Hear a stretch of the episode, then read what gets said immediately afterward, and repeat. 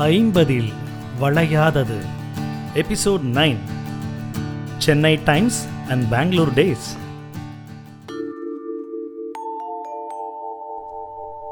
Episode eight ரொம்ப ரொம்ப உருக்கமாக இருந்தது. எங்களை அழ வச்சிட்டிங்க கணேஷ். பட் ஒரே ஒரு ரிக்வெஸ்ட், இந்த அடுத்த வாரம் வந்து தயவு செஞ்சு எந்த விதமான ஒரு இன்டென்ஸாவோ இல்லை ரொம்ப சோகமாகவோ எதுவுமே வேண்டாம் அப்படின்னாங்க. Yes, definitely I am listening to you. இந்த வாரம் we will keep it very very light. ஒரு ஆக்சிடெண்ட்டை கூட ஆத்தா எனக்கு ஆக்சிடெண்ட் ஆகிடுச்சு, எனக்கு சரி ஆயிடுச்சு அப்படின்ற மாதிரி சொல்லிடுறேன். எபிசோட் நைனில் எபிசோட் செவனில் எங்கே விட்டேனோ அந்த இடத்துக்கு டைம் லைனில் திரும்பி போகலாமா? முதல் வேலை மெட்ராஸில் போய் ஜாயின் பண்ணுறேன். இட்ஸ் பேர் மினிமம் ஆஃபீஸ். அங்கே ஒரு நாலஞ்சு பேர் தான் இருந்தாங்க. But again I was able to make friendship with every one there.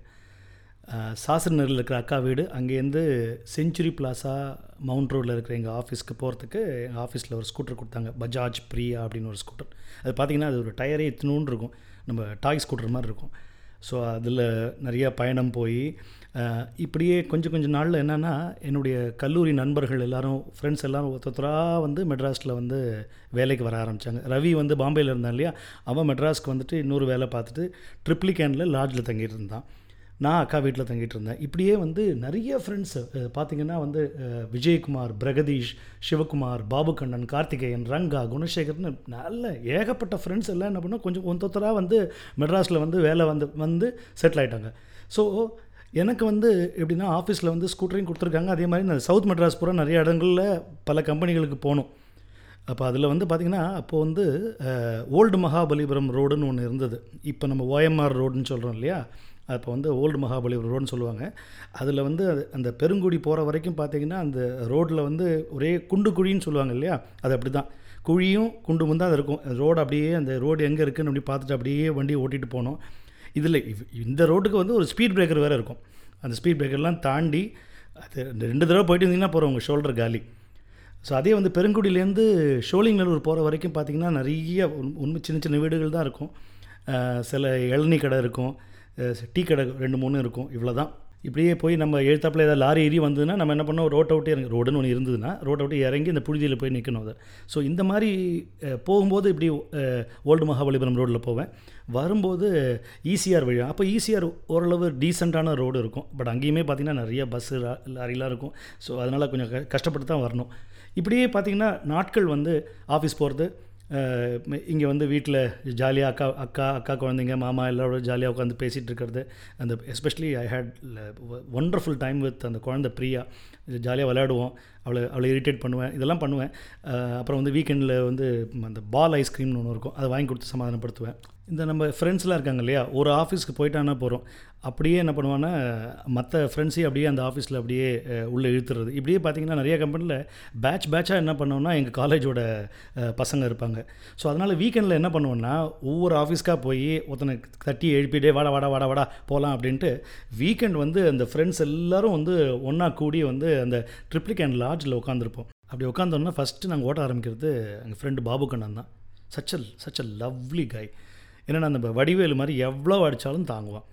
ஏன்னா அவன் திருச்சியிலேயே வளர்ந்ததுனால மெட்ராஸ்க்கு புதுசு, வேலைக்கு போயிருக்கான், வண்டி ஓட்டணும், டிராஃபிக் வந்து சரியாக தெரியாது, எப்படி டிராஃபிக் ரூல்ஸ் எல்லாம் சரியாக தெரியாது. ஆனால் ஒன்றா போய் டிராஃபிக் போலீஸ்ட்டை மாட்டுவான். இந்த நம்ம அந்த அபூர்வ சகோதரர்கள் கௌதமி மாதிரி ஃபைன் கட்டலைன்னா அவனுக்கு அன்றைக்கி தூக்கமே வராது அந்த அளவுக்கு. அப்படி தான் அன்றைக்கி ஒரு நாளைக்கு ரங்கான்னு இன்னொரு ஃப்ரெண்டு வந்து எடுத்தோன்னே அவனை அவனை மாதிரி அழகாக அப்படியே மிமிக் பண்ணுவான். வந்தோடனே இன்றைக்கி இப்படி தான்டா இவன் ஆஃபீஸ் போனான்டா, அவன் டிராஃபிக் போலீஸே அங்கே இல்லவே இல்லை, அவனை தேடி கண்டுபிடிச்சி போலீஸ்கார் போலீஸ்கார் இந்தாங்க போலீஸ்கார் இன்னியோட ஃபைன் அப்படின்னு கொடுத்துட்டு வருவானே. அந்த அந்த அந்த லாட்ஜே அப்படியே வந்து அதிரும். இதே வந்து இன்னொரு ஃப்ரெண்டு இருந்தான் சிவகுமார். அவன் என்ன பண்ணுவான்னா அவன் பாக்கெட்டில் அஞ்சு பைசா இருக்காது எப்போதுமே. அவன் டிராஃபிக் போலீஸில் மாட்டினா கூட என்ன பண்ணுவான்னா, சார் எங்கிட்ட பைசாவே கிடையாது சார் அப்படின்னு சொல்லிட்டு நெகோஷியேட் பண்ணிட்டு அந்த க பையில் இருக்கிற ரெனால்ட்ஸ் பேனை கொடுத்துட்டு வருவான். இப்படி எல்லோரும் ஜாலியாக அரட்டை அடிச்சுட்டு அந்த ட்ரிப்ளிகேனில் காசி விநாயகர் மெஸ்ஸுன்னு ஒன்று இருக்கும், அங்கே டோக்கன் வாங்குவோம், நைட் டின்னர் ஆகுதுன்னா அங்கே போய்ட்டு நிறையா சாப்பிடுவோம். இப்படி கலகல கலகலான்னு போயிட்டு இருந்த வாழ்க்கை ஒரு நாளைக்கு தலைகீழாக போச்சு.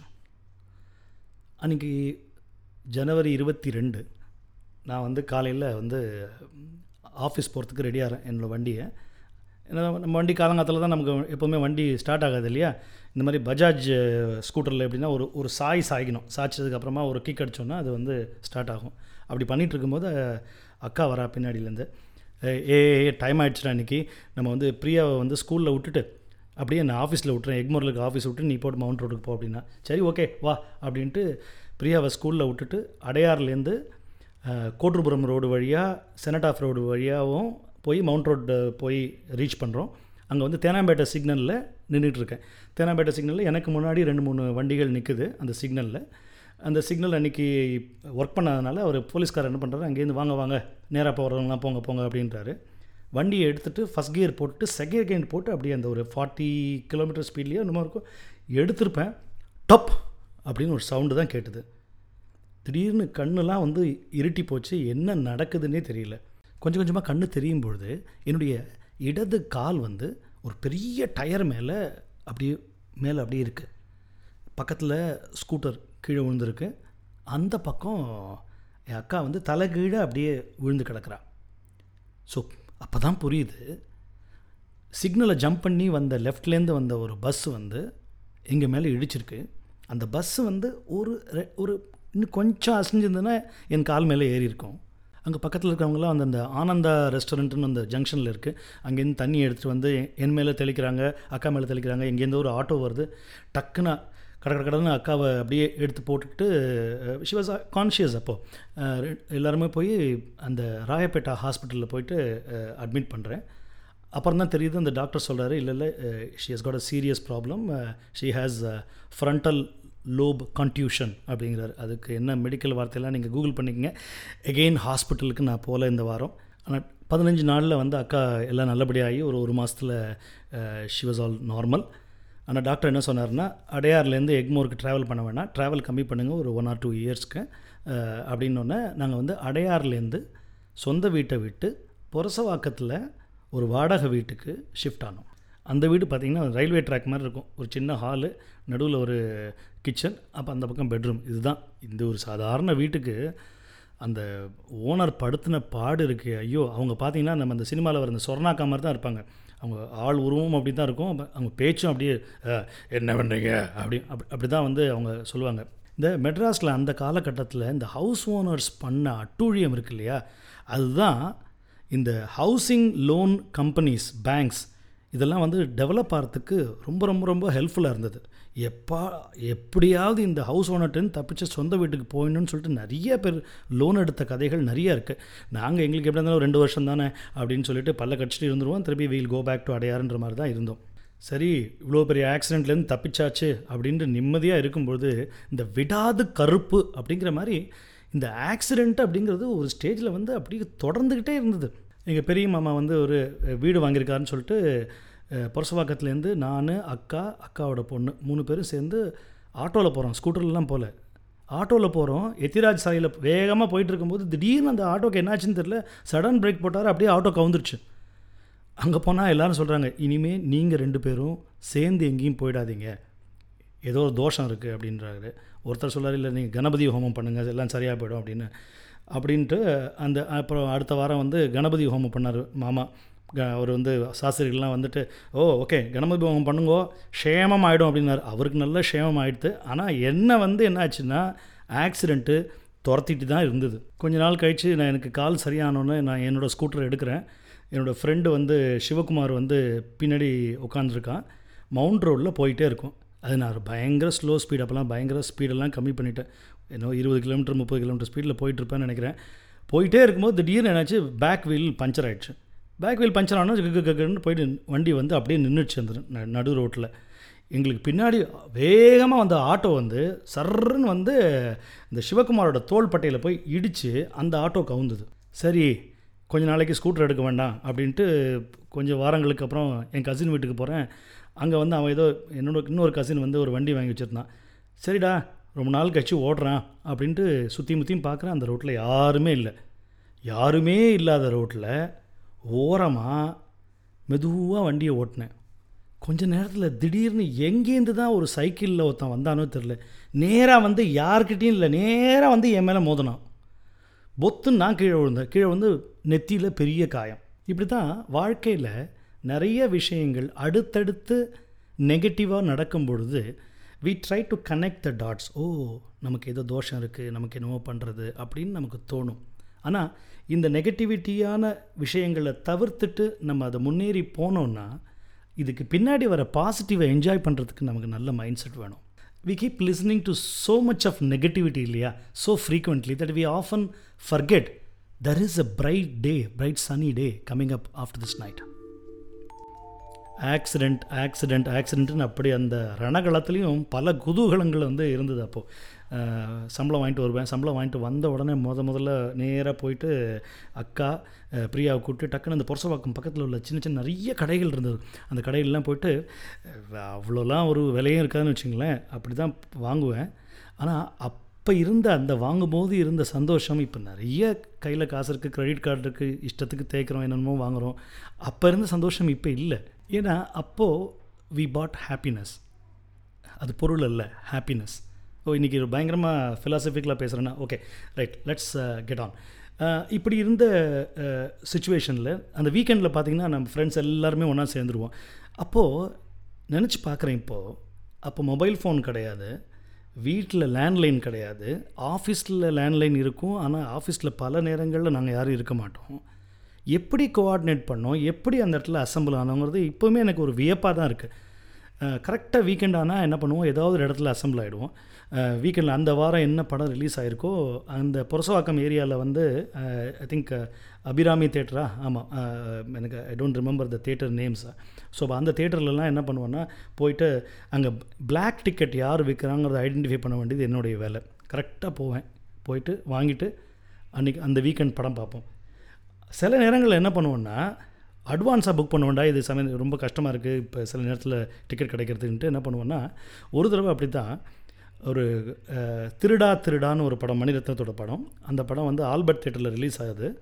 நாங்கள் என்ன பண்ணோம், நானும் என் ஃப்ரெண்ட் விஜயகுமார் என்ன பண்ணுவோம், முத நாளைக்கு காலையில் அந்த பகலில் தான் என்ன பண்ணுவாங்கன்னா அட்வான்ஸ் புக்கிங் கவுண்டர்னு திறப்பாங்க. இப்போ இருக்கிற மாதிரி ஆன்லைன் புக்கிங்லாம் கிடையாது அப்போ. ஸோ அந்த அட்வான்ஸ் புக்கிங் கவுண்டரில் போயிட்டு போய்ட்டு டிக்கெட் வாங்கணும், அதை கையில் வச்சுக்கணும், அப்புறம் நம்ம நேராக அந்த டயத்துக்கு நம்ம போயிடலாம். அப்படி தான் வாங்கிட்டு அந்த வீக்கெண்ட் என்ன பண்ணுறேன், எல்லா பத்து ஃப்ரெண்ட்ஸ் இருக்கிறோம், பத்து ஃப்ரெண்ட்ஸும் என்ன பண்ணுறோம் அந்த ஆல்பர்ட் தேட்டருக்கு போய் டிக்கெட் கொடுத்துட்டு உள்ளே போய் எங்களுடைய சீட்டில் வரிசையாக அந்த ரோவில் அந்த பத்து பேரும் வரிசையாக உட்காந்துருக்கோம். தேட்டரில் வந்து அட்வர்டைஸ்மெண்ட்லாம் போயிட்டுருக்கு, படம் என்ன ஆரம் கொஞ்சம் நேரத்தில் ஆரம்பிக்க போகுது. எங்களை மாதிரியே இன்னொரு பத்து பேர் என்ன பண்ணுறாங்கன்னா அவங்க வந்து கையில் டிக்கெட்டை வச்சுக்கிட்டு எங்கள் சீட்டை ஊற்று ஊற்று ஊற்று ஊற்று பார்க்குறாங்க. என்னடா அது நம்மளை போய் பார்த்துட்ருக்காங்களே அப்படின்ட்டு நாங்கள் பாட்டு கொஞ்சம் நேரம் பார்க்குறோம். அவங்க எங்கிட்ட வராரு ஒருத்தர், எக்ஸ்கியூஸ் மீ அப்படின்னோடனே எங்களுடைய சீட் நம்பரும் இது தான், உங்களுடைய சீட் நம்பரும் இதுதான் அப்படின்னு சொல்லிட்டு காமிக்கிறாரு. பார்த்தா ஆமாம் கரெக்டு, அவர் டிக்கெட்லேயும் அதே சீட் நம்பர் போட்டிருக்கு, எங்கள் டிக்கெட்லேயும் அதே சீட் நம்பர் போட்டிருக்கு. எப்பட்றா அப்படின்னு பார்த்தா அப்புறம் தான் தெரியுது. அவரோட பேப்பர் அவருடைய டிக்கெட்டை பார்த்து சொல்கிறேன், அந்த டேட்டை பார்த்துட்டு ஐயோ இது நாளையோட டிக்கெட்டுங்க, இன்றைக்கி வந்திருக்கீங்களே அப்படின்னு. அப்புறம் தான் புரியுது, நாங்கள் நேத்தியோட டிக்கெட்டை வச்சுக்கிட்டு இன்றைக்கி வந்திருக்கோம். நைஸாக அப்படியே ஒத்தொத்தராக அப்படியே கழண்டு வெளில வரோம். நம்ம பாபு கண்ணன் தான் வழக்கம் போல் காமெடியன் இல்லையா, அப்படி கால் மேலே கால் போட்டுருக்கு. ஏய் வாட்டா அப்படின்ற பிரகதீஷ், அட போடா நேத்தியோட டிக்கெட் ராது, நீ படம் கொஞ்சம் இங்கிலீஷ் பேசிகிட்டு இருக்க, வாடா வெளியில் அப்படின்ட்டு. அதுக்கப்புறமா வெளில வந்து அப்புறம் அந்த மேனேஜர்லாம் கொஞ்சம் அப்படி இப்படின்னு பேசி கீசி அவர் என்ன பண்ணார், அன்றைக்கி பாக்ஸ் பாக்ஸ் அப்படின்னு அப்போது வந்து ஒரு ஒரு சின்ன ஒரு கேபின் மாதிரி இருக்கும், அதில் எங்களுக்கு சீட்டு ஒதுக்கி கொடுத்தாரு. இதே மாதிரி காமெடி பின்னாடி நடந்தது என்னென்னா, கோயம்புத்தூரில் ஒரு தடவை அப்படி தான் நைட் பன்னெண்டு மணிக்கு மேலே உள்ள ஒரு ட்ரெயின் ஏறினேன். அப்போது போய் என்னுடைய டிக்கெட்டை இங்கே கோயம்புத்தூர் டு ட்ரிவாண்ட்ரம் போயிட்டுருக்கேன். அப்போ என் சீட்டை என்னோடய டிக்கெட் எடுத்துகிட்டு பார்த்தா என் பர்த்தில் இன்னொருத்தர் படுத்துட்ருக்காரு. அவரை போய் நல்லா தூங்கிட்டு இருக்கவரை எழுப்பி, இது என்னுடைய பர்த்துங்க, நான் நீங்கள் என்ன படுத்துட்ருக்கீங்கன்னு. ஐயோ இது என்னோடய பர்த்துனா ரெண்டு பேருக்கும் ஒரே சீட் நம்பர் இருந்தது. அப்படி பார்த்தா என்னென்னா முத நாளைக்கு உள்ள ட்ரெயினுக்கு அந்த நாளைக்கு நான் போயிருக்கேன். ஸோ வாழ்க்கையில் அட்டென்ஷன் டு டீட்டெயில் அப்படிங்கிறது எவ்வளவு எவ்வளவு முக்கியங்கிறது இந்த மாதிரி எக்ஸ்பீரியன்ஸில் எனக்கு தெரிய ஆரம்பித்தது. அப்புறம் கொஞ்ச நாளில் வந்து அம்மாவை வந்து காரைக்கால்லேருந்து வேலைக்கு லீவ் போட வச்சு நான் நானும் அம்மாவும் என்ன பண்ணோம், ஒரு தனியாக வந்து ஒரு வீடு பார்த்து அங்கே போய் செட்டில் ஆனோம். முதல்ல வந்து இந்த வண்ணாந்துறை, பெசன்ட் நகர் பக்கத்தில் வண்ணாந்துறைன்னு ஒரு ஏரியா இருக்குது, அங்கே வந்து ஒருத்தருடைய வீட்டுக்கு போனால் அங்கே எனக்கு சில மாதத்துலேயே வந்து எங்களுக்கு அது பிடிக்காமல் போச்சு. சரின்ட்டு அங்கேருந்து மந்தவெளி மந்தவெளி நாட்டான் ரோடு, அந்த மந்தவெளி பஸ் ஸ்டாப்புக்கு பக்கத்தில், பஸ் டெப்போன்னு சொல்லுவாங்க இல்லையா, அதுக்கு பக்கத்தில் இந்த நாட்டான் ரோடு இருக்குது. அந்த நாட்டான் ரோடில் நாட்டான் அப்பார்ட்மெண்ட்ஸ் அப்படின்னு ஒரு அப்பார்ட்மெண்ட்ஸில் மூணாவது மாடியில் சிங்கிள் பெட்ரூம் அப்பார்ட்மெண்ட்டில் குடி போகிறோம். இந்த ரெண்டு ஷிஃப்டிங்க்கும் எங்களோட பேக்கர்ஸ் அண்ட் மூவர்ஸ் பார்த்தா எங்களோட ஃப்ரெண்ட்ஸ் தான். எங்கள் வீட்டில் என்ன சாமான் இருக்குன்றது என்னை விட வந்து பாபு கண்டனுக்கோ விஜயகுமாருக்கோ தெரியும். ஸோ அந்த அளவுக்கு தான் வந்து எங்களுடைய ஃப்ரெண்ட்ஷிப் ரொம்ப ஆழமாச்சு அந்த அந்த சீசனில். சரி, மந்தவெளி அப்பார்ட்மெண்ட்டுக்கு போயிருக்கோம். அங்கே வந்து பார்த்திங்கன்னா எங்களோடய ஓனர் வந்து பெங்களூரில் இருந்தார். ஸோ அதனால் என்ன பண்ணேன்னா அந்த அப்பார்ட்மெண்ட்டுக்கு கிட்டத்தட்ட நான் ஒரு கேர்டேக்கர் மாதிரியே அப்படியே இருந்தேன். ஸோ அந்த அப்பார்ட்மெண்ட்டில் ஃபஸ்ட்டு டைம் நான் வந்து அப்போ அந்த நேரத்தில் வந்து எனக்கு ஆஃபீஸில் போனஸ் கொடுத்தாங்க. போனஸ் கொடுத்தோன்னே முத முதல்ல வந்து ஒரு ஹை ஃபிடிலிட்டி டேப் ரெக்கார்டர் வாங்குகிறேன். எவ்வளோ ரொம்ப ரொம்ப ரொம்ப ஆசையாக வாங்கின ஒரு ஒரு ஐட்டம் இன்றைக்குமே என் கையில் அது இருக்குது.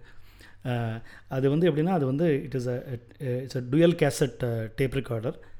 அதில் ஒரு மைக்ரோஃபோனும் கனெக்ட் பண்ணலாம். அது வந்து கரோக்கி பாடலாம். பார்த்துக்குங்க, I think it is ninety four o ninety ஃபைவோ நினைக்கிறேன் நைன்டீன் நைன்ட்டி ஃபோரோ நைன்ட்டி ஃபைவோ நினைக்கிறேன். அப்போது வந்து கரோக்கி சிஸ்டம் வாங்கினேன். அப்போ வந்து அந்த கேசட்டில் வந்து ச கரோக்கி பண்ணி கொடுத்து சில எங்கேயோ ஒரு இடத்துல பண்ணாங்கன்னு சொல்லிட்டு அங்கே போயிட்டுலாம் போய் கேசட் வாங்கிட்டு வந்து ஒரு கேசட்டில் கரோக்கியை போட்டு இன்னொரு கேசட்டில் ரெக்கார்டிங் போட்டு மைக் வழியாக பாடின அந்த சுகம் இருக்கு இல்லையா, அந்த என்னுடைய கரோ ஃபஸ்ட்டு கரோக்கி எக்ஸ்பீரியன்ஸ் அந்த வீட்டில் தான் ஆரம்பிச்சிது. மந்தவெளி நாட்டான் அப்பார்ட்மெண்ட்ஸில் பார்த்திங்கன்னா சின்ன சின்ன வீடுகள் நிறைய இருந்தது, மூணு மாடி. அதுக்கு வந்து ஒரு அசோசியேஷன் இருந்தது. அந்த அசோசியேஷனுக்கு வந்து செக்ரட்டரி வந்து மிஸ்டர் மணி அப்படின்னு ஒருத்தர் இருந்தார். அவர் அவர் ஃபஸ்ட் ஃப்ளோரில் இருந்தார். நான் வந்து தான் ஓனருக்கு கேர்டேக்கர் இல்லையா, ஸோ அதனால் அசோசியேஷன் மீட்டிங்லாம் அட்டன் பண்ணுவேன். அந்த வயசுக்கே உண்டான ஒரு அக்ரெஷன், எந்த ஒரு விஷயத்துலேயும் ஒரு டேஞ்சென்ஷியலாக பேசுகிறது, வாய் வாய் நாட் அப்படின்லாம் பேசுகிறது, இது வந்து அவங்களுக்கு வந்து இது பிடிக்காமல் இருந்தது. ஏன்னா அவங்களாம் வயசில் பெரியவங்க. ஒரு சின்ன பையன் வந்து எப்படி how he can actually ask the question, இப்போ தான் வந்தான் அப்படிலாம் வந்து ஒரு ஈகோ இஷ்யூஸ் இருந்தது. அந்த ஒரு மிஸ்டர் மணிக்கு வந்து என்னை பிடிக்காமே இருந்தது. இந்த மாதிரி நிறைய கிளாஷஸ் இருக்கும்போது என்ன பண்ணாங்கன்னா ஒரு ஸ்டேஜில் எனக்காகவே என்ன பண்ணாங்கன்னா வந்து ரெசிடென்ஸ் அசோசியேஷன் இருந்ததை ஓனர்ஸ் அசோசியேஷன் மாற்றினாங்க. நான் என்ன பண்ணேன், விடல. என் ஓனர்கிட்ட வந்து ஆத்தரைசேஷன் லெட்டர் வாங்கி, okay now I am representing the owner, now you tell me அப்படின்லாம் வந்து சண்டை போட்டிருக்கேன். இது பார்த்தாரு, என்னடா அது அசோசியேஷன் ரொம்ப ஒரு மாதிரி சண்டையில் போயிட்டுருக்கு அப்படின்ட்டு. ஒரு நாளைக்கு என்ன பண்ணார் அந்த மிஸ்டர் மணி வந்து என்ன பண்ணாருன்னா, Ganesan why don't you come home அப்படின்ட்டு அவருடைய ஃபஸ்ட் ஃப்ளோர் வீட்டுக்கு வந்து என்னை கூப்பிட்டார். நான் கொஞ்சம் தயக்கமாக தான் போனேன். உள்ளே உள்ளே போன உடனே அந்த வீட்லேயே கொஞ்சம் நல்லா ஏசிலாம் இருந்தது. அவர் பேச பேச பேச அந்த அந்த ஏசி காற்று, அவருடைய குரல், அவர் கொஞ்சம் பாலக்காடு கலந் தமிழ் கலந்து தான் பேசுவார். அவர் சொல்கிறாரு, சி என்னுடைய சன்னுக்கு வந்து உன்னுடைய வயசுப்பா, ஐ கேன் அண்டர்ஸ்டாண்ட் உன்னுடைய வயசோட aggressiveness. If you really see, நம்ம ரெண்டு பேருமே ஒரு காமன் கோலுக்கு தான் வந்து உட்காந்து பேசிக்கிட்டு இருக்கோம். உன்னுடைய அப்ரோச் வேறு மாதிரி இருக்குது, என்னுடைய அப்ரோச் வேறு மாதிரி இருக்குது இப்படி தான் சொல்லிட்டு ரொம்ப பணிவாக அப்படியே எக்ஸ்பிளைன் பண்ணுறாரு. ஸோ ஒரு period of time we are able to understand each other. கொஞ்ச நேரம் கழிச்சு கணேசனுக்கு ஒரு காஃபி அப்படிங்கிறாரு. அவங்களுடைய ஒய்ஃபு, அவங்க நார்த் இந்தியன், மோகினி அப்படின்னு அவங்க பேர். அவங்க வந்து எனக்கு காஃபி எடுத்து கொடுக்கும்போது என்னை பார்த்துனா, yeah I know you, your mother, நான் நிறையா பேசியிருக்கேனே உங்கள் அம்மா கூட அப்படின்லாம் சொல்கிறாங்க. சரின்ட்டு கொஞ்சம் நல்லா நல்லபடியாக பேசிட்டு இனிமேல் நம்ம I think we should continue our friendship அப்படின்னு சொல்லிட்டு நான் அந்த வீட்டை விட்டு கிளம்புறதுக்கு ரெடி ஆகிட்டுருக்கேன். எழுந்த உடனே காலிங் பெல் அடிக்குது. காலிங் பெல் அடித்தோடனே ஒருத்தர் உள்ளே வராரு. அவருடைய பையன் செம்ம ஸ்மார்ட்டாக, அந்த செக்கச்சவேன்னு ஒரு ஒரு ஃபேஸு உள்ளே வராரு. ஒரு ஃப்ளாஷ் மாதிரி உள்ளே வராரு. வந்தோடனே அவர் மிஸ்டர் மணி வந்து ஹீஸ் மிஸ்டர் கணேசன் அப்படின்னு என்னை இன்ட்ரடியூஸ் பண்ணுறாரு. கை கொடுக்குறாரு. அது கை கொடுக்கும்போதே பார்க்குறேன் அந்த கை அப்படியே ஜில்லுன்னு இருக்குது. என்னென்னா அவர் இத்தனை நேரம் வந்து ஒரு ஏசி கார்லேயே ரொம்ப நேரம் ட்ராவல் பண்ணிவிட்டு இப்போ உள்ளே வந்திருக்காரு, அது தெரியுது. And he has a very very friendly smile. அது வேறு யாரும் இல்லை, அப்போது ஆசை அப்படின்னு ஒரு படம் வந்தது, அந்த படத்தோட ஹீரோ அவர். இப்போ உங்களுக்கு எல்லாருக்குமே தெரிஞ்சிருக்குன்னு நினைக்கிறேன். He was none other than Thala Ajith Ajith Kumar. நிறைய டைமை வந்து என்ன பண்ணுவார்னா அவர் கோட்லாம் எடுத்துகிட்டு இங்கே மொட்டை மாடியில் போயிட்டு அந்த ஃபோட்டோ ஷூட்லாம் பண்ணுவார். அப்போ வந்து அம்மாக்கெலாம் நிறையா பேசியிருக்காரு. ஆக்சுவலாக he is a man of few words, but பழகிறதுக்கு ரொம்ப இனிமையானவர். இந்த நேரத்தில் தான் வந்து எனக்கு மேரேஜ் ஆச்சு. என்னுடைய சில ஃப்ரெண்ட்ஸுக்கும் ஒருத்தருக்காக வந்து மேரேஜ் ஆக ஆரம்பிச்சது. அப்போ என்ன பண்ணுவோன்னா நாங்கள் எல்லாருமே ஃபேமிலியாக வந்து எங்கள் வீட்டில் வந்து வீக்கெண்டில் மீட் பண்ணுவோம். அப்போ அந்த நேரத்தில் பார்த்திங்கன்னா அஜித் வந்து ஹீரா அப்படின்ற ஒரு ஒரு ஹீரோயினோட அந்த அவங்க வீட்டில் ஒரு சிகப்பு மாருதி எயிட் ஹண்ட்ரட் கார் இருக்கும். அதில் வந்து அவங்க ஃப்ரெண்ட்ஷிப்பில் வந்து பல விஷயங்கள் பகிர்றத வந்து அந்த தெருவே வேடிக்கை பார்க்கும். அவங்க அதை பற்றி கவலைப்பட்டதாக தெரியல. அப்போது இந்த கூத்தை பார்க்குறதுக்கு வந்து என் வீட்டில் வந்து இந்த ஃப்ரெண்ட்ஸ்லாம் வந்து வந்துடுவாங்க. ஓ டே கீழே வந்து வெயிட் பண்ணுவாங்க. ஏ இவங்க ரெண்டு பேரும் வெளில போயிருக்காங்க பா, எப்போ வராங்களோ அவங்கள நேராக பார்க்கலாம் அப்படின்ட்டு. எனக்கு வந்து அவங்கள பார்த்து கத்துவேன், see this is their personal life. அவங்க பர்சனல் லைஃப்பில் நீங்கள் ஏன் வேடிக்கை பார்க்குறீங்க? நான் சொன்னது யாரும் கேட்கவே மாட்டாங்க. இதே மாதிரி மே ஒன்றாம் தேதி வந்ததுன்னா பார்த்திங்கன்னா எங்கள் ஃப்ளாட் வாசலில் வந்து ஊர்லேருந்துலாம் எல்லாம் வண்டி கட்டு வந்துடுவாங்க. வேன் வேணா நிற்கும் இவரை வந்து பார்க்குறதுக்காக. ஒரு சமயம் என்னென்னா ஏதோ ஒரு பொண்ணு ஊர்லேருந்து எல்லாத்தையும் பேக் பண்ணி வந்துடுச்சு, நான் அஜித் குமாரை கல்யாணம் பண்ணிக்கிட்டே ஆனோம் அப்படின்ட்டு. அப்புறம் அந்த வாட்ச்மேன் கிட்ச்மேன்லாம் வச்சு பேசி அந்த பொண்ணை வந்து ஊருக்கு திருப்பி அனுப்பிச்சாங்க. ஒரு சினிமா நடிகருக்கு இப்படி ஒரு ஃபேன் ஃபாலோவிங்காக அப்படிங்கிறது வந்து எனக்கு ரொம்ப பிரமிப்பாக இருந்தது. சரி, இப்படியே நாட்கள் போயிட்டு இருந்தது. நானுமே வந்து பாட்டு அப்படிங்கிறதே கொஞ்ச நாள் மறந்துருந்த அந்த வேளையில் இன்னொரு டேர்னிங் பாயிண்ட், என்னுடைய மாமனாருடைய ஃப்ரெண்டு வந்து விகேடி பாலன் அவர்கள் அவர்கள் வழியாக வந்து அவருடைய ஃப்ரெண்டு ரகுராஜ் சக்கரவர்த்தி அப்படின்னு ஒரு பெரிய ட்ரூப் வச்சுருந்தார் மெட்ராஸில். அவருடைய அறிமுகம் கிடச்சிது. அப்போது அவருடைய ட்ரூப்பில் வந்து ஒன்றா ஒவ்வொரு நிகழ்ச்சியிலையும் ஒரு ஒன்று இல்லை ரெண்டு பாட்டு பாட ஆரம்பித்தேன். அப்படியே கொஞ்சம் கொஞ்சமாக வளர்ந்து சில மாதங்கள்லேயே வந்து என்னென்னா வந்து அவர் என்ன ஒரு லீட் சிங்கர் மாதிரி என்னை ட்ரீட் பண்ண ஆரம்பித்தார். நிறைய நிகழ்ச்சிகளுக்கு, மேடை நிகழ்ச்சிகளுக்கு நிறைய சான்ஸ் கொடுத்தார். அப்படி தான் வந்து ஃபஸ்ட் டைம் எஸ்பிபி சாரோட ஷோவில் என்னை ரகுராஜ் சக்கரவர்த்தி சார் கூப்பிட்டு, இன்றைக்கி வேறு யாரும் கிடையாது மேல் சிங்கர்ஸ், நீங்கள் தான் அவர் பக்கத்தில் உட்காரணும் ஆஸ் எ சிங்கர் அப்படின்னாரு. எனக்கு வாழ்க்கையில் கிடைச்ச ஒரு பெரிய பாக்கியம் அது. அது அந்த ஒரு அந்த த்ரீ ஹவர்ஸ் என்னவோ அவரோட நான் ஸ்பெண்ட் பண்ணது. சரி, இப்படியே ஆப்பர்ச்சுனிட்டி வந்திருக்கேன்னா அடுத்த டேர்னிங் பாயிண்ட் என்னென்னா வந்து எனக்கு ஆஃபீஸில் ப்ரொமோஷன் கொடுத்து மெட்ராஸ்லேருந்து பெங்களூருக்கு அனுப்பிச்சிட்டாங்க. நிறைய பேர் எங்கள் ஆஃபீஸ் சொன்னாங்க, ஏ பெங்களூர் போகாத, Bangalore is a dead end for you. இது வரைக்கும் அந்த ஆஃபீஸ்க்கு போன யாருமே வந்து ஆறு மாதத்துக்கு மேலே இருந்தது கிடையாது, எல்லாரையும் தூக்கிட்டாங்க, நீ உனக்கு அப்படி தான் ஆகப்போகுதுன்னு நிறைய மிரட்டினாங்க. நான் அதை பற்றிலாம் கவலைப்படல. I am just going there, let me take it as it comes அப்படின்ட்டு போயிட்டேன். And Bangalore was a nice launching pad. First car அங்கே தான் வாங்கினோம். சாண்ட்ரோ கார்னு முடிவு பண்ணிட்டோம். அது ஒரு காமெடி இருக்குது. சாண்ட்ரோ கார்னு முடிவு பண்ணிட்டோம், புக்கெலாம் பண்ணிட்டேன். அன்றைக்கி தான் டெலிவரி எடுக்கணும். அம்மாட்ட அம்மா வந்து ஊர்லேருந்து எனக்கு ஃபோன் பண்ணுறாங்க, டேய் பார்த்துக்கூடா, அந்த நம்பர்லாம் எனக்கு கூட்டினீன்னா வந்து எட்டு வரக்கூடாது அப்படின்னாங்க. நான் உடனே எனக்கு அப்படின்னா அப்படின்னு இல்லை, அந்த நம்பர் வந்து இப்போ ஒன் டூ த்ரீ ஃபோர்னு இருந்துன்னா ஒன்று one plus two plus three plus four அந்த கூட்டிகிட்டு அந்த என்ன நம்பர் வருதோ அதையும் கூட்டிகிட்டு அந்த டூ டிஜிட்டு சிங்கிள் டிஜிட் வரும்பொழுது அது எட்டுன்னு வரக்கூடாது அப்படின்னாங்க. சரி ஓகே, அப்படிலாம் என்ன வரப்போதா அப்படின்னு சொல்லிட்டு நான் என்ன பண்ணேன், அந்த சேல்ஸ்மேனுக்கு ஃபோன் பண்ணிவிட்டு, இந்த பார்ப்பா ஆட் பண்ணால் எட்டு வராமல் பார்த்துக்கோ அப்படின்னு. இல்லை சார் ரிஜிஸ்ட்ரேஷன் போயிருக்கு, I don't think it it's gone to happen like that அப்படின்ட்டார். கொஞ்ச நேரம் கழிச்சு அந்த salesman was desperately trying to contact me. அப்போல்லாம் பார்த்தீங்கன்னா வந்து எனக்கு வந்து அப்போ தான் ஃபஸ்ட் டைம் வந்து அந்த அந்த ஒரு செங்கல் மாதிரி இருக்கும் நோக்கியா மொபைல் ஃபோன். நோக்கியா அதில் எப்படின்னா அப்போல்லாம் வந்து இன்கமிங் வந்து அஞ்சு ரூபா இன்கமிங் எடுத்தால் செலவு இருக்குங்கிறதுக்காக என்ன பண்ணுவேன்னா கட் பண்ணிவிடுவேன். கட் பண்ணிவிட்டு நான் லேண்ட்லைன்லேருந்து அவருக்கு பேசுகிறது. ஸோ இந்த மாதிரி அவர்கிட்ட நான் பேசுகிறேன், இந்த மாதிரி என்னப்பா என்னாச்சுப்பா அப்படின்னா அவர் சொல்கிறார், இல்லை sir number eight coming sir அப்படின்றார். அது பரவாயில்லப்பா, நான் சொல்கிறது நீ இன்னும் சரியாக புரிஞ்சுக்கலன்னு நினைக்கிறேன். எயிட்டுன்னு நம்பரை வந்தால் பரவாயில்ல, நீ ஃபுல் நம்பரை கூட்டினா எட்டு வரக்கூடாது அதுதான் அப்படின்னு. இல்லை சார் நம்பர் எயிட் கம்மிங் அப்படின்னா. என்னடா நான் சொல்கிறதே புரிஞ்சிக்க முடியல. No sir, it is single number eight. என்னோடய காரோட ரிஜிஸ்ட்ரேஷன் நம்பர் வந்து வெறும் எட்டு. சரி இப்போது எப்படியும் எனக்கு இதில் நம்பிக்கை கிடையாது, வர்றது வரட்டும் அப்படின்னு சொல்லிட்டு I took the delivery of the car. அன்றைக்கி பாரு டெலிவரி எடுக்கிற நேரத்துக்கு இந்த பிரகதீஷ்ன்ற என்னோடய ஃப்ரெண்டு எப்படி தான் அங்கே வந்தானோ தெரில அந்த டெலிவரி ஷோரூமுக்கு. அவன் வந்தான் அவன் வந்துட்டு அந்த ஷோரூம்லேருந்து நாங்கள் எடுக்கிறோம். எடுத்துகிட்டு அந்த வின்சர் மேனர் பிரிட்ஜில் வந்து அப்படியே கீழே இறங்கி மேலே ஏறும்போது ஒரு சிக்னல் இருக்கும். அந்த சிக்னலில் பிரேக் போட்டு நின்றுட்டேன். நின்னோடனே என்னாச்சு, வண்டி ஆஃப் ஆகிடுச்சு. வண்டி ஆஃப் ஆனோன்னா வண்டியை ஆன் பண்ணிவிட்டு ஃபஸ்ட் கியரில் எடுத்தால் வண்டி பின்னாடி போகுது. திருப்பி எடுக்கிறேன், வண்டி பின்னாடி போகுது. எப்படியோ கஷ்டப்பட்டு பிரகதீஷ் பின்னாடி இருந்ததுனால அந்த ஹேண்ட் பிரேக் போட்டு அப்படியே லைஸாக ரிலீஸ் பண்ணி அப்படியே மேலே கொண்டு போனேன். பெங்களூரில் அந்த டெரெயின் இருக்கு இல்லையா, அந்த ரோடில் மேலேயும் கீழேயுமா போகிற அந்த டெரெயின் வந்து it's actually a very good learning place for the கிளச்சுக்கும் பிரேக்குக்கும் உள்ள கண்ட்ரோல் வந்து நம்ம மேனுவல் வண்டியில் வர்றதுக்கு it's one of the best பிளேஸஸ்ன்னு சொல்லுவேன் நான். அப்படியே ஓட்டி ஓட்டி ஓட்டி ஓட்டி எனக்கு நிறைய கான்ஃபிடன்ஸ் வந்தது. லாங் ட்ரைவ்லாம் போக ஆரம்பித்தோம். அப்போ வந்து பெங்களூர் டு சென்னை அடிக்கடி போனோம். அப்போல்லாம் வந்து நீங்கள் கிருஷ்ணகிரி வழியாக போகிறத விட இன்ஃபேக்ட் சித்தூர் வழி வந்து நிறைய ஃபாஸ்ட்டாக போகலாம், ரோடு நல்லாயிருக்கும். அப்போது ஒன்லி திங்ஸ் வந்து சமயத்தில் வந்து சில இடங்களில் நின்றுட்டு சாப்பிட்டுட்டு இருக்கும்போது நிறைய குரங்கெல்லாம் வரும் சில ஏரியாலெலாம், அதுவுமே பார்க்குறது நல்லாயிருக்கும். ஸோ எட்டாம் நம்பர் காரில் நிறைய ட்ரிப்பு போயிருக்கோம். ஸோ எப்படி வந்து எட்டாம் நம்பர் துரதிருஷ்டம்னு சொன்னாங்களோ அது மாதிரி எட்டாம் நம்பர் வந்ததுக்கப்புறமா எனக்கு அது நிறைய நல்ல விஷயங்கள் நடந்தது. ஸோ எப்படி துரதிருஷ்டத்தில் எனக்கு நம்பிக்கை இல்லையோ அதிர்ஷ்டத்துலேயும் நம்பிக்கை கிடையாது, இருந்தாலும் அந்த பீரியடில் வந்து நல்ல விஷயங்கள் பல நடந்தது. என்னென்னா என்னுடைய சிங்கிங் கேரியர் கொஞ்சம் ரீவேம்ப் ஆக ஆரம்பித்தது அந்த நேரத்தில்.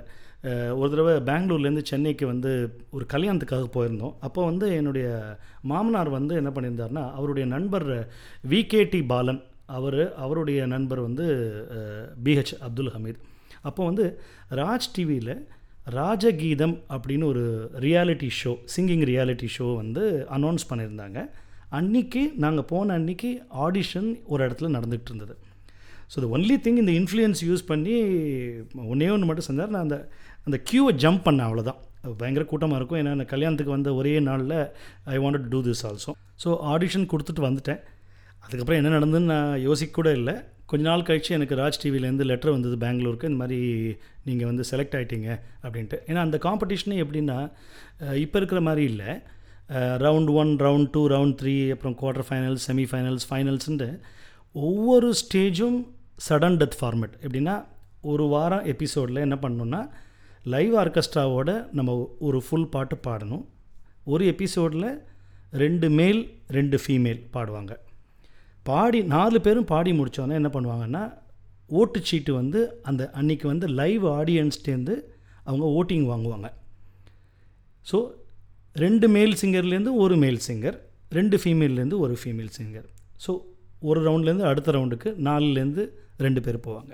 ஸோ நான் வந்து ரவுண்ட் ஒன், ரவுண்ட் டூ அப்படின்னு ஒன்று ஒன்றா ஸ்டெப் பை ஸ்டெப்பாக வின் பண்ணி வின் பண்ணி அடுத்த ஸ்டேஜுக்கு போய் குவார்டர் ஃபைனல்ஸ் ஆச்சு, செமிஃபைனல்ஸ் ஆச்சு. செமிஃபைனல்ஸ்லேயும் வின் பண்ணேன், ஃபைனல்ஸ்க்கு போயாச்சு. அப்போ வந்து அப்துல் ஹமீத் சார் சொல்கிறார், இது மாதிரி ஃபைனல்ஸ்க்கு வந்து ஆறு பேர் தான் செலக்ட் பண்ணியிருக்கோம், ஆகஸ்ட் ஃபிஃப்டீன்த் அன்றைக்கி லைவ் ப்ரோக்ராம், ஃபைனல்ஸ் வந்து லைவாக ஓட போடுது, அதில் யார் ஜெயிக்கிறீங்களோ next day AR Rahman sir ஸ்டூடியோவில் உங்களுக்கு ரெக்கார்டிங் இருக்கும். ஸோ அந்த ராஜகீதத்தில் பார்த்திங்கன்னா இவர் சிங்கர் முகேஷ், இப்போ இருக்கிற சிங்கர் சொல்கிறேன், சிங்கர் முகேஷ், சிங்கர் பிரியா ஹேமேஷ், அப்புறம் சிங்கர் மதுமிதா, இவங்கெல்லாம் வந்து அப்போது அந்த பல ஸ்டேஜில் கடந்து வந்தவங்க. இவங்க எல்லாருமே ராஜகீதம் ஃபஸ்ட்டு ராஜகீதத்தில் வந்து பார்ட்டிசிபெண்ட்டாக இருந்தவங்க. ஸோ இதே ராஜகீதத்தில் வந்து பின்னாடி வந்து அந்த சீசனில் வின் பண்ணவர் தான் சிங்கர் ஹரிச்சரன். ஸோ இப்படிப்பட்ட ஒரு அருமையான ஒரு நிகழ்ச்சியில் நம்ம ஃபைனல்ஸ்க்கு போயிருக்கோம் அப்படிங்கிறதே ரொம்ப பெருமையாக இருந்தது எனக்கு. ஆனால் அந்த தருணத்தில் எனக்கு வந்து ஆஃபீஸில் வந்து ப்ரொமோஷன் கொடுத்தாங்க. எங்கள் சேர்மன் வந்து எனக்கு வந்து இந்தியாவிலேருந்து நீ வெளிநாடு போகலாம், அங்கே உள்ள ஆஃபீஸில் ஒர்க் பண்ணலாம் அப்படின்னு அந்த அந்த சான்ஸ் கொடுக்கும்போது அவர் எனக்கு வந்து மூணு சாய்ஸ் கொடுத்தார் அந்த மீட்டிங்கில்.